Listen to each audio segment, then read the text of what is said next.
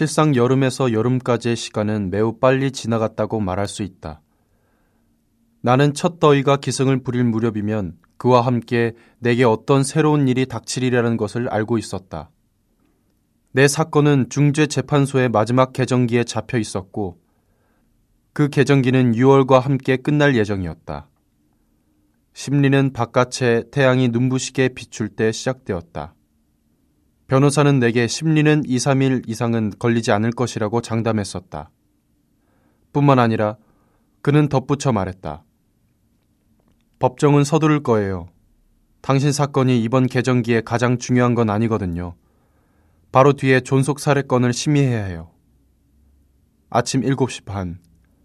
사람들이 나를 데리러 왔고 나는 호송차에 실려 법원으로 인도되었다. 경관 둘이 나를 어둠의 냄새가 나는 작은 방으로 들여보냈다. 우리는 문 가까이 앉아서 기다렸는데 문 너머로 목소리, 외침소리, 바닥에 끌리는 의자 소리, 그리고 콘서트 후에 춤을 추기 위해 홀을 정리하는 지역 축제를 연상시키는 온갖 소란스러운 소리가 들렸다. 경관들이 내게 재판관을 기다려야 한다고 말했고, 그들 중 하나가 내게 담배를 권했으나 나는 사양했다. 잠시 후 그가 내게 초조하지 않느냐고 물었다. 나는 아니라고 답했다. 심지어 공판을 보게 되어 한편으로는 흥미롭기까지 하다고. 내 인생에서 이런 기회는 결코 없었다고. 그렇죠. 하고 다른 경관이 말했다. 그렇지만 결국 지치고 말 거요. 잠시 후 방 안에서 작은 종이 울렸다. 그러자 그들이 내 수갑을 풀었다. 그들은 문을 열고 나를 피고석으로 들여보냈다. 실내는 터질 듯 꽉 차 있었다. 블라인드에도 불구하고 햇볕은 곳곳을 통해 스며들었고 공기는 이미 숨이 막힐 지경이었다. 창문도 닫힌 채였다. 내가 앉자 경관이 나를 양옆에서 에워쌌다. 나는 그제야 내 앞에 열지어 있는 얼굴들을 알아보았다. 그들은 전부 나를 보고 있었다. 나는 그들이 배심원이라는 것을 깨달았다. 그러나 무엇으로 그들 서로 서로를 구분 지을 수 있을지는 모르겠다. 나는 단지 하나의 인상을 받았는데 나는 전차의 기다란 의자 앞에 있고 나머지 모든 익명의 승객들이 새로운 탑승객에게서 어떤 웃음거리를 찾아내려고 노리고 있는 것 같았다. 나는 그것이 어리석은 생각이라는 것을 잘 알았다. 그들이 여기서 찾아내려는 것은 웃음거리가 아니라 범죄였으니까. 크게 다를 건 없는 것도 같지만 어쨌든 그때 내게 든 생각은 그런 것이었다. 나는 또한 그 숨막히는 방 안의 모든 사람들을 보면서 약간 어리둥절해졌다. 나는 다시 법정 안을 둘러보았으나 어떤 얼굴도 구분해낼 수 없었다. 나는 처음에 이 모든 사람들이 나를 보기 위해 몰려들었다는 사실을 깨닫지 못했던 것 같다. 평상시 사람들은 나란 사람에게 별 관심을 기울이지 않았으니까. 내가 그 모든 소란의 원인이라는 것을 받아들이기 위해서는 노력이 필요했다. 나는 경관에게 말했다. 사람이 굉장히 많네요. 그는 내게 그것은 언론 때문이라고 답하며 배심원석 아래 탁자 근처에 모여 있는 한 무리의 사람들을 가리켰다. 그가 말했다. 저들이야. 내가 누가요? 하고 묻자 그가 되풀이했다. 언론. 그는 그 기자들 가운데 한 사람을 알고 있었는데 마침 그때 그를 발견한 기자가 우리를 향해 다가왔다. 그는 제법 나이가 든 친근한 사내로 얼굴을 약간 찌푸리고 있었다. 그는 경관과 다정스레 악수를 나누었다. 그 순간 나는 클럽에서 같은 세계에 속하는 사람들끼리 서로를 발견하고 즐거워하는 것처럼 이곳의 모든 사람들이 만나서 인사를 나누고 대화하고 있다는 사실을 인지했다. 마찬가지로 나는 내가 받았던 나 자신이 성가신 존재나 혹은 불청객 같다는 기이한 인상도 받아들일 수 있었다. 그렇지만 그 기자가 웃으면서 내게 말을 걸었다. 그 모든 것이 나를 위해 잘 되길 바란다고 말했다. 내가 그에게 고맙다고 하자 그는 덧붙였다. 아시겠지만 우리는 당신 사건을 좀 부풀렸어요. 여름은 뉴스거리가 지리멸렬한 시즌이거든. 당신 사건과 존속 살해건이 그나마 뭐가 좀 될 만했던 거요. 그러고는 그가 방금 전 떠나온 무리 가운데 살찐 족제비처럼 생기고 커다란 검은 태 안경을 쓴 자그마한 사내를 가리켰다. 그는 파리의 신문사에서 온 특파원이라고 그가 내게 말했다. 하기야 그는 당신 때문에 온 것은 아니오. 그러나 그가 존속 살해건 취재를 맡은 참에 당신 사건에 대해서도 함께 기사를 송고하라고 지시를 받은 거지. 다시 한번 나는 그에게 고맙다고 말할 뻔했다. 그러나 그것은 우스꽝스러운 짓이라는 생각이 들었다. 그는 다정한 손짓을 살짝 하고는 우리 곁을 떠났다. 우리는 몇 분을 더 기다렸다. 내 변호사는 법복을 입고 많은 다른 동료들에 둘러싸여 도착했다. 그는 기자들에게 가서 악수를 나누었다. 그들은 농담하고 웃으며 법정 안에 종이 울린 그 순간까지 완전히 느긋한 듯 보였다. 모두가 자신의 자리로 돌아갔다. 내 변호사가 나를 향해 와서 악수하면서 내게 사람들이 던지는 질문에 간단히 답하고 자진해서 내가 먼저 말하지 말 것이며 나머지는 자신에게 맡기라고 조언했다.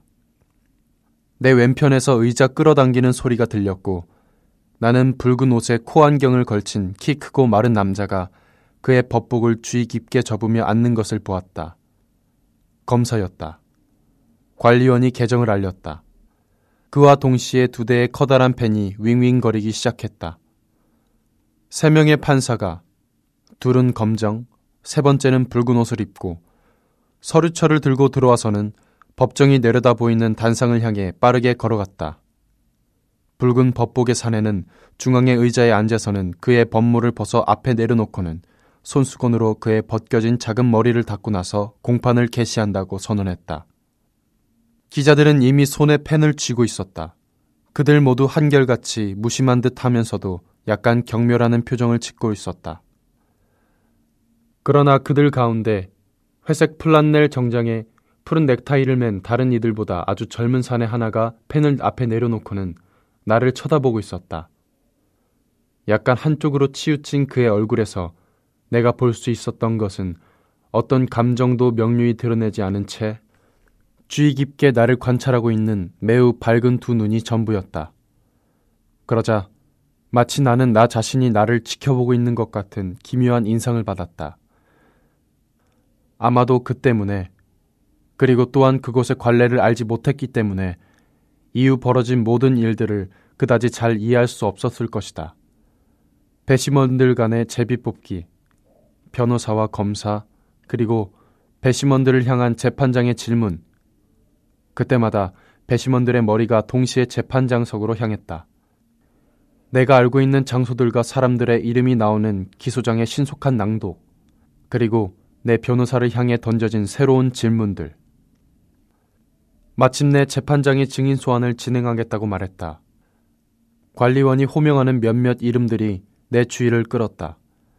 방금 전까지 무정형으로 여겨졌던 방청객들, 중앙에서 한 사람 한 사람이 일어나 다시 연문으로 사라지는 것이 보였다. 양로원에서 온 원장과 수위, 토마 페레 영감, 레몽, 마송, 살라마노, 그리고 마리. 그녀는 내게 걱정스러운 듯이 살짝 손짓을 했다. 나는 그들을 일찌감치 알아보지 못했다는 사실에 다시 놀라고 있었는데 그때 마지막으로 셀레스트가 호명되어 일어섰다. 그의 곁에는 식당에서 본 작은 여자가 일전의 재키 차림으로 분명하고 결혼한 태도로 앉아 있었다. 나를 강렬하게 쳐다보면서 그러나 재판장이 발언을 시작했기 때문에 나는 깊이 생각할 여유가 없었다. 그는 이제부터 본격적인 심리가 진행될 텐데 새삼스레 방청객들에게 정숙을 요청할 필요는 없으리라고 본다고 말했다. 그에 의하면 사건의 심리를 공정하게 진행하기 위해 자신이 존재하는 것이고 자신도 이를 객관적으로 다루기를 원한다는 것이다. 배심원들의 편결은 정의의 정신으로 행해질 것이고 어떠한 작은 사고라도 발생하면 어떤 경우라도 법정을 비우겠다는 것이었다. 더위는 더욱 심해졌고 나는 법정 안의 방청객들이 신문으로 부채질하는 것을 볼 수 있었다. 그로 인해 바스락거리는 소리가 자그마하게 계속되었다. 재판장이 신호를 보내자 관리원이 지프로 엮은 부채 3개를 가지고 왔고 3명의 판사는 즉시 그것을 사용했다. 곧바로 내 신문이 시작되었다. 재판장은 차분하게 심지어 다정함이 느껴지는 어조로 질문을 했다. 다시 한번 내 신분을 밝히라고 해서 짜증이 났지만 그럼에도 불구하고 기실 아주 마땅한 일이라는 생각을 했는데 만약 다른 사람을 잘못 알고 재판을 진행한다면 그건 너무나 심각한 일이 될 것이기 때문이었다. 그러고 나서 재판장은 내가 한 일에 대해 재차 읽기 시작했는데 두세 문장이 끝날 때마다 매번 나를 향해 맞습니까? 하고 물었다. 그때마다 나는 내 변호사가 시킨 대로 예, 재판장님 하고 대답했다. 긴 시간이 소요되었다. 재판장이 매우 상세하게 정황을 묘사했기 때문이다. 기자들은 줄곧 받아쓰고 있었다. 그들 가운데 있는 가장 젊은 기자와 작은 로봇 같은 여자의 시선이 느껴졌다. 전차 좌석에 앉아 있는 것 같은 사람들은 일제히 재판장을 돌아보고 있었다. 재판장은 기침을 하고 서류를 뒤적이고 부채질을 하며 나를 돌아보았다. 그는 내게 이제부터 내 사건과 무관한 듯 보이지만 사실은 아마 매우 밀접한 관계가 있을 문제를 다루겠다고 말했다. 나는 그가 다시 엄마에 관한 이야기를 하리라는 것을 알았고, 동시에 나는 그것이 나를 얼마나 성가시게 하는지를 느꼈다. 그는 내게 왜 엄마를 양로원에 보냈느냐고 물었다. 나는 엄마를 돌보면서 보살필 돈이 없었기 때문이라고 대답했다.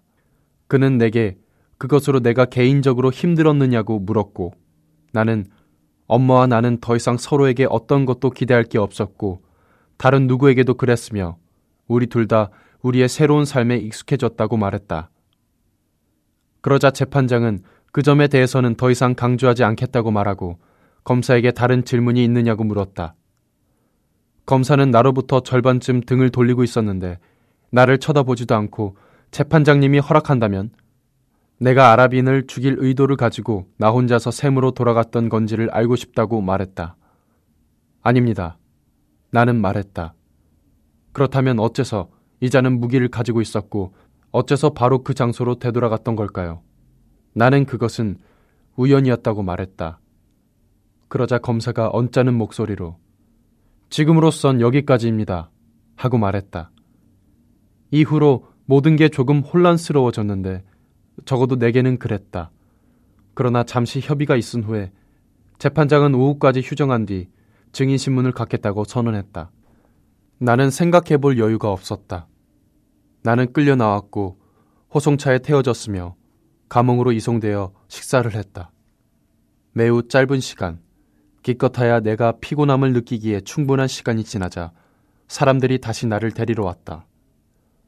모든 것이 다시 시작되었고 나는 같은 법정 안에서 같은 얼굴들 앞에 있는 나 자신을 발견했다. 다만 기온은 더욱 뜨거워졌는데 마치 기적처럼 배심원들과 검사, 내 변호사와 몇몇 기자들에게도 역시 지프로 된 부채가 제공되어 있었다. 젊은 기자와 그 작은 여인도 여전히 거기에 있었다. 그러나 그들은 부채질을 하지 않고 여전히 말없이 나를 지켜보기만 했다. 나는 얼굴을 뒤덮는 땀을 훔쳐내다가 양로원 원장을 부르는 소리를 듣고 나서야 간신히 그 장소와 나 자신에 대해 의식을 되찾을 수 있었다. 그는 엄마가 나에 대해 불평을 한 적이 있느냐는 질문을 받자 그렇다고 말하고 그러나 근친에 대해 불평하는 건 재환자 모두의 별난 습관 같은 것이라고 말했다. 재판장이 그에게 그녀가 자신을 양로원에 보낸 일로 나를 비난했는지를 명확히 하라고 했고 원장은 다시 그렇다고 대답했다. 그러나 이번에는 어떤 말도 덧붙이지 않았다. 또 다른 질문에 그는 장례가 치러진 그날 내 무덤덤함에 놀랐었다고 답변했다. 그는 무덤덤함이라는 의미가 무엇을 뜻하냐는 질문을 받았다. 원장은 그러자 자신의 신발 끝을 내려다 보다가는 나는 엄마를 보고 싶어 하지 않았고 한 번도 울지 않았으며 장례식이 끝나자마자 엄마의 무덤에서 묵념도 하지 않고 즉시 떠났다고 말했다. 그리고 그를 놀라게 한 게 또 하나 있는데 장의사 중 한 사람이 그에게 내가 엄마의 나이를 모르더라는 말을 했다는 것이다. 일순간 침묵이 흘렀고 재판장이 그에게 지금까지 말한 그 사람이 내가 맞냐고 물었다.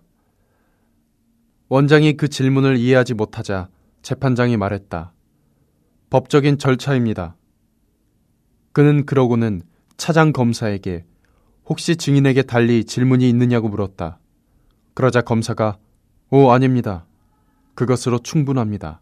하고 소리치면서 나를 향해 너무나 승리에 찬 표정을 지어 보여서 나는 정말 여러 해 만에 처음으로 울고 싶은 바보 같은 충동을 느꼈다. 왜냐하면 이 모든 사람들이 나를 얼마나 미워하고 있는지를 느낄 수 있었기 때문이었다. 배심 원단과 내 변호사에게 다른 질문이 더 있느냐고 물은 뒤에 판사는 수위를 불렀다. 그에게도 모든 다른 사람들과 마찬가지로 같은 절차가 되풀이되었다.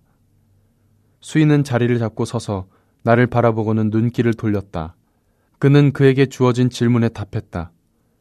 그는 내가 엄마를 보고 싶어 하지 않았으며 담배를 피웠고 잠을 조금 잤으며 그리고 카페 오레를 마셨다고 말했다. 그러자 온 장내가 술렁이기 시작하는 것이 느껴졌고 나는 처음으로 내가 죄인임을 깨달았다. 재판장은 수희에게 카페 오레와 담배에 대한 이야기를 반복하도록 했다. 차장 검사가 조소를 띈 눈으로 나를 보았다.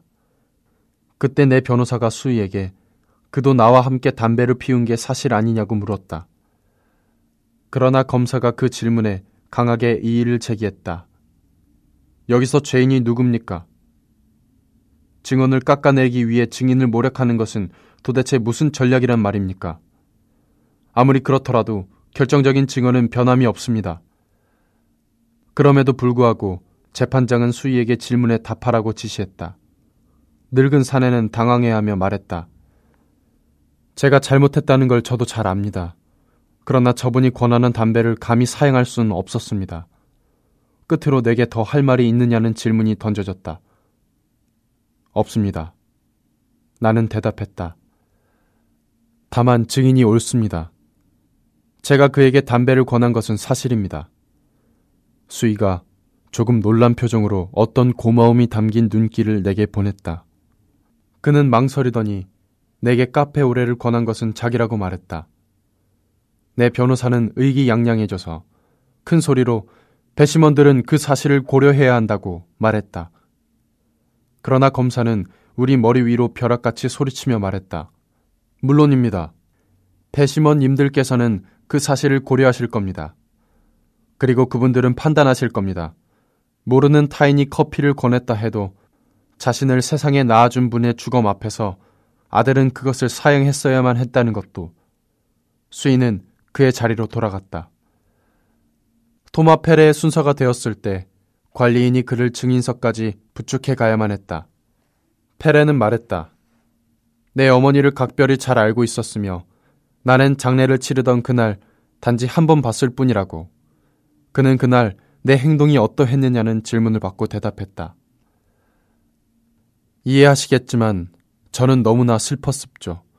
그래서 아무것도 보지 못했어요. 제가 볼 수 없게 만든 건 그 슬픔이었습죠. 제겐 너무나 큰 슬픔이었으니까요. 저는 심지어 기절까지 했습죠. 그래서 저분을 볼 수가 없었습니다요. 차장 검사가 그에게 적어도 내가 우는 것을 보았느냐고 물었다. 페레는 아니라고 대답했다. 이번에는 검사가 말했다. 배심원님들 고려해 주십시오. 그러나 내 변호사가 화를 냈다. 그는 과장된 목소리로 페레에게 내가 울지 않는 건 보았느냐고 물었다. 페레가 대답했다. 아니요. 방청객들이 웃음을 터뜨렸다. 그리고 내 변호사는 한쪽 소매를 감아 올리며 단호하게 말했다. 이 소송의 본 모습이 여기에 있습니다.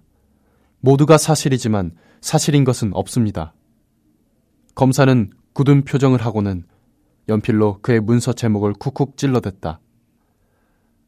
5분간의 휴정 후에 그 사이 내 변호사는 내게 모든 것이 최고로 되어가고 있다고 말했다. 우리는 피고 측이 요청한 셀레스트의 증언을 들었다. 피고 측은 나를 의미했다. 이따금씩 셀레스트는 내 쪽으로 시선을 던지며 손에 쥔 파나마 모자를 돌리고 있었다. 그는 새 양복을 입고 있었는데 일요일이면 가끔 나와 함께 경마장에 갈 때 입고 하던 것이었다. 그러나 그는 단지 구리단추 하나로 셔츠를 채운 걸로 봐서 칼라는 달지 못한 것 같았다. 내가 그의 고객이었냐는 질문을 받고 그는 말했다. 그렇습니다. 그러나 또한 친구이기도 했습니다. 나를 어떻게 생각하느냐에 대해서는 나는 남자다웠다고 답했다. 그게 무슨 뜻이냐에 대해서는 그게 무슨 뜻인지는 모든 사람들이 알고 있다고 진술했다. 혹시 내가 내성적인 성격이었다는 걸 알고 있었느냐는 질문에는 단지 아무 의미 없이 말을 하지 않았다는 점에서는 그렇다고 인정할 수 있다고 답했다. 차장 검사는 그에게 혹시 내가 식대는 어김없이 치렀는지 물었다. 셀레스트는 웃고는 말했다. 우리 사이에 그건 사사로운 일입니다. 그는 다시 내 범죄에 대해 어떻게 생각하느냐는 질문을 받았다. 그는 손으로 증언대 모서리를 잡았는데 해야 할 말을 미리 준비해온 것 같았다. 그가 말했다.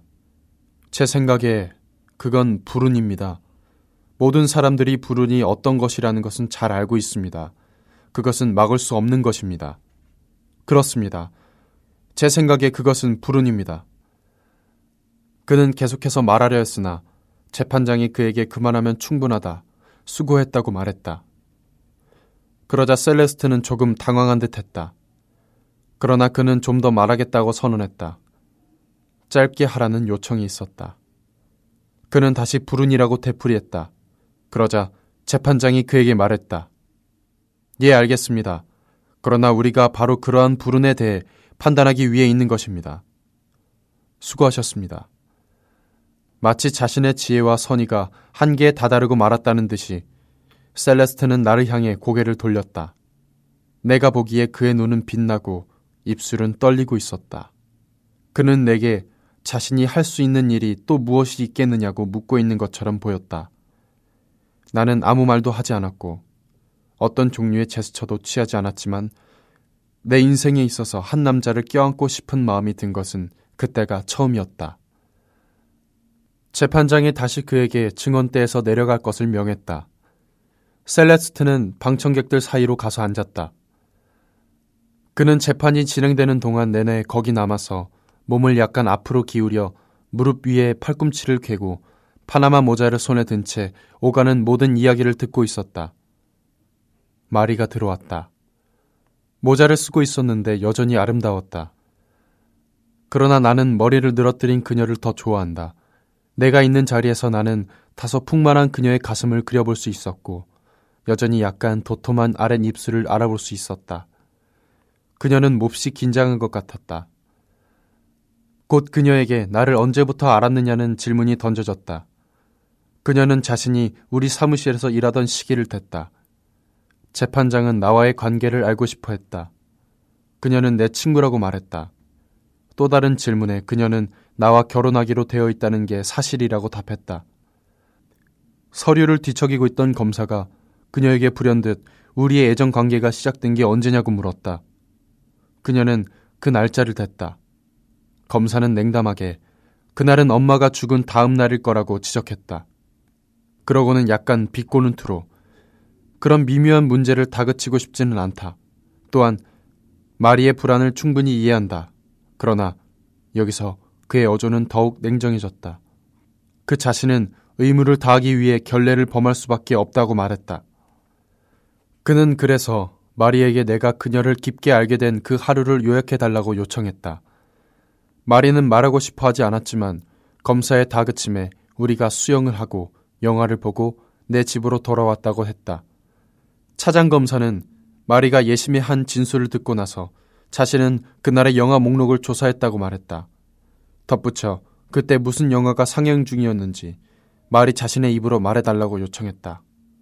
정말이지 마리는 거의 순진무구한 목소리로 페르낭델 영화였다고 말했다. 그녀가 말을 마치자 침묵이 법정 안을 채웠다. 그때 검사가 일어서더니 매우 심각하게 내가 듣기에도 절절한 감정이 담긴 목소리로 나를 손가락으로 가리키며 천천히 분명하게 말했다. 배심원 여러분, 그의 어머니가 죽은 다음 날 이 사람은 수영을 하고 난잡한 관계를 시작했으며 코미디 영화를 보러 가서 시시덕거린 겁니다. 더 이상 할 말이 없습니다. 법정 안에 여전히 침묵이 흐르는 가운데 그는 자리에 앉았다. 그런데 갑자기 마리가 울음을 터뜨리며 그런 게 아니라고, 다른 게 있다고, 자신의 생각과는 정반대로 말하게 만든 것이라고, 그녀는 나를 잘 안다고, 나는 나쁜 짓을 전혀 하지 않았다고 말했다. 그러나 재판장이 신호를 보내자 관리원은 그녀를 끌고 나갔고 공판은 계속되었다.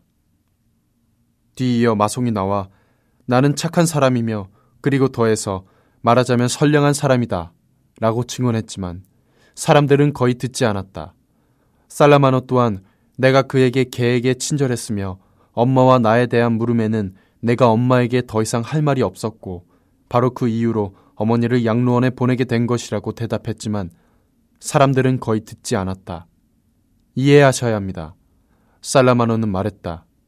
이해하셔야 합니다. 그러나 아무도 이해하는 것 같지는 않았다. 그는 끌려나갔다. 다음으로 마지막 증인인 레몽의 차례가 왔다. 그는 내게 살짝 손짓을 하고 대뜸 나에게는 죄가 없다고 말했다. 그러나 재판장은 그에게 요구하는 것은 판단이 아니라 사실이라고 지적했다. 그는 그에게 답하기 전에 질문을 기다리라고 주의를 주었다. 그는 피해자와 어떤 관계인지를 분명히 진술하라는 지시를 받았다. 레몽은 그 기회를 틈타 자신이 피해자 누이의 뺨을 때린 다음부터 그자가 미워한 사람은 바로 자기라고 말했다. 재판장은 그렇더라도 피해자가 나를 미워할 이유는 없었는지를 물었다. 레몽은 내가 그 해변에 있었던 것은 우연의 결과였다고 말했다. 검사는 그에게 그러면 사건의 발달이 된 편지는 어떻게 해서 나에 의해 쓰여지게 되었느냐고 물었다. 레몽은 그것은 우연이었다고 답했다. 검사는 이 사건에서 우연은 이미 양심에 너무 많은 폐악을 가했다고 쏘아붙였다. 그는 레몽이 그의 정부의 뺨을 때릴 때 내가 끼어들지 않은 것도 우연인지, 내가 경찰서에서 증인 노릇을 한 것도 우연인지, 그리고 다시 증언 시 내 진술이 순전히 호의적이었다고 판명된 것도 우연이었는지 알고 싶다고 했다. 마지막으로 그는 레몽에게 생계수단이 뭐냐고 물었고 레몽이 창고 관리인이라고 대답하자 차장 검사는 배심원들에게 증인이 포주의를 하고 있다는 것은 세상 사람 모두가 다 알고 있는 일이라고 설명했다. 나는 그의 공범자이며 친구이다. 이것은 저속한 사건 가운데서도 가장 저열한 부류이고 도덕적 괴물이 관련되어 있기에 더 심각하다는 것이었다. 레몽은 스스로를 변호하려 했고 내 변호사도 항의했지만 그들은 검사의 말이 끝날 때까지 가만히 있으라는 지적을 받았다. 검사가 말했다. 나는 덧붙일 게 거의 없습니다. 그는 당신의 친구였습니까? 그는 레몽에게 물었다. 예. 레몽이 말했다. 그는 내 친구였습니다. 그러자 차장 검사가 내게 같은 질문을 던졌고 나는 레몽을 바라봤다.